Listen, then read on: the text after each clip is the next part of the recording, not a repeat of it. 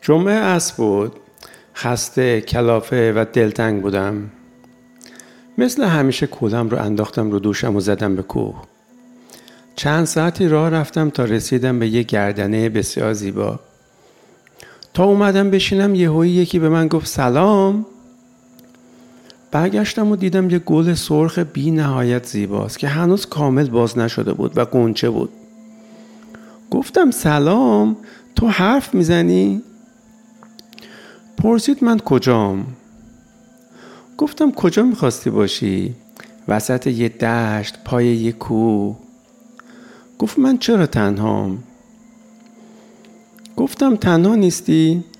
دور برات رو نگاه کن پر گلان گفت اما اونا که حرف نمی‌زنن اینو راست می‌گفت گلها که حرف نمی‌زنن گفتم خب تو چرا حرف می‌زنی؟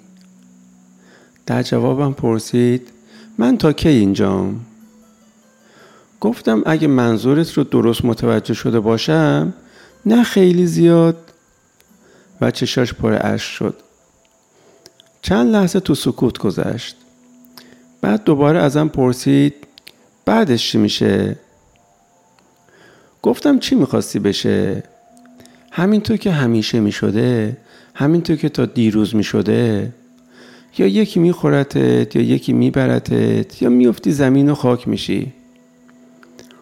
با شنیدن این حرفم رفت تو فکر عمیق. یکم که گذشت برگشت و گفت من میترسم. گفتم ترس نداره.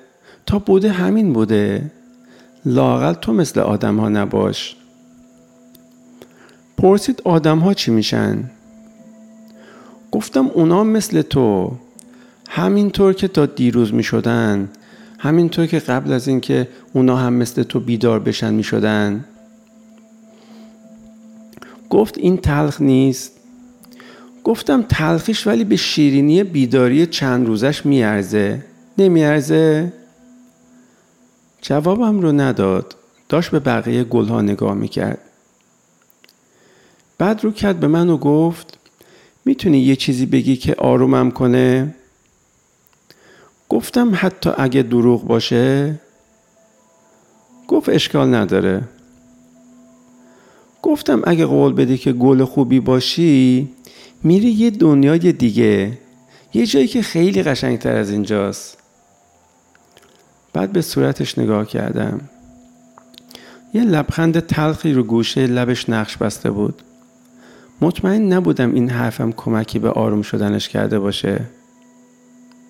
بعد دوباره پرسید آدم ها چی؟ اونا هم واسه آروم شدن به شنیدن این حرف نیاز دارن؟ گفتم فقط اون دسته ای که توانایی دیدن شگفتی های این جهان رو ندارن لاقل اینجوری یه دلخوشی کوچیکی واسه خودشون دارن بعد ازم پرسید می‌تونی کمکم کنی یکم بیشتر بمونم؟ گفتم حیف نیست که لذت بیداری چند روزت رو با استراب شمردن روزای باقی موندت عوض کنی؟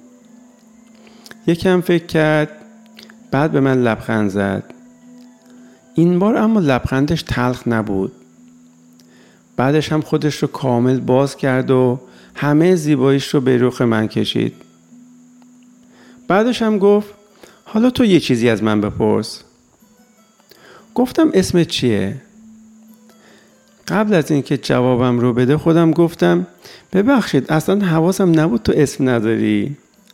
آخه اسم رو یکی دیگه رو آدم می‌ذاره. مخصوصا اونی که از همه بیشتر دوستش داره. با شنیدن این حرفم زل زد توی چشام. منظورش رو گرفتم. گفتم اسمت رو می‌ذارم رویا.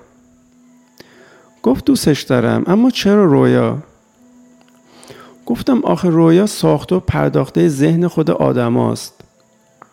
اینجوری من حس می‌کنم که تو جزی از منی و همیشه هم با منی. بعدش هم گفتم راستی تولدت هم مبارک. یکم سرخ و سفید شد و گفت من که امروز از خاک در نیومدم. گفتم دل هر آدمی مثل یه سرزمین جدید میمونه و هر بار که عشق تو دل کسی جوونه می‌زنه اون روز میشه روز تولد تو اون سرزمین جدید. و اینم گفته باشم که این یکی دیگه مرگ نداره. گفت یعنی من دیگه نمیمیرم؟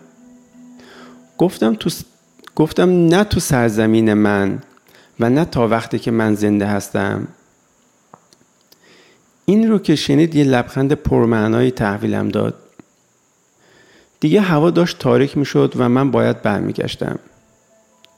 تا اومدم بهش بگم خودش گفت وقتش رسیده. درسته؟ منتظر جواب من هم نموند. و ادامه داد می‌تونی به من یه یادگاری بدی؟ چیزی که باهاش تنهاییام رو پر کنم؟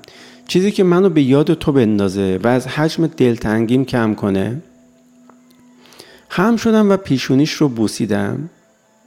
گفتم این بهترین چیزی است که میشه به یکی هده داد. و هیچ کس تو دنیا هم نمی‌تونه اون رو ازت بگیره.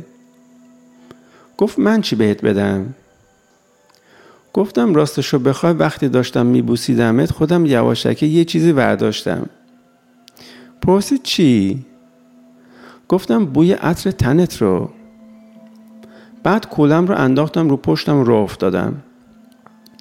نمی‌دونم کولم سنگین شده بود یا دلم. اما پاهام قدرت راه رفتن نداشت. تو راه به نخستین آدمی فکر کردم که برای اولین بار بیدار شده ولی کسی نبوده ازش بپرسه من کجام یا بعدش چی میشه. واسه همین هر کی بعدش اومده نمی‌دونه کجاست و نمی‌دونه بعدش چی میشه. بعد به این فکر کردم که چی ممکنه باعث شده باشه این گل سرخ هم بیدار شه. و آیا گلهای سرخ بعد اونم ممکنه همینطور بیدار به دنیا بیان؟ در مورد آدما لاقل می‌دونیم که اینجوری شده. برای گرفتن جواب این سوالم باید یه جمعه بعد از ظهری که دوباره خیلی دلتنگ شدم برگردم اونجا. فقط امیدوارم تا اون روز هیچکی رویای منو نخورده باشه یا نبرده باشه. آخه خیلی دوستش دارم عاشقش شدم.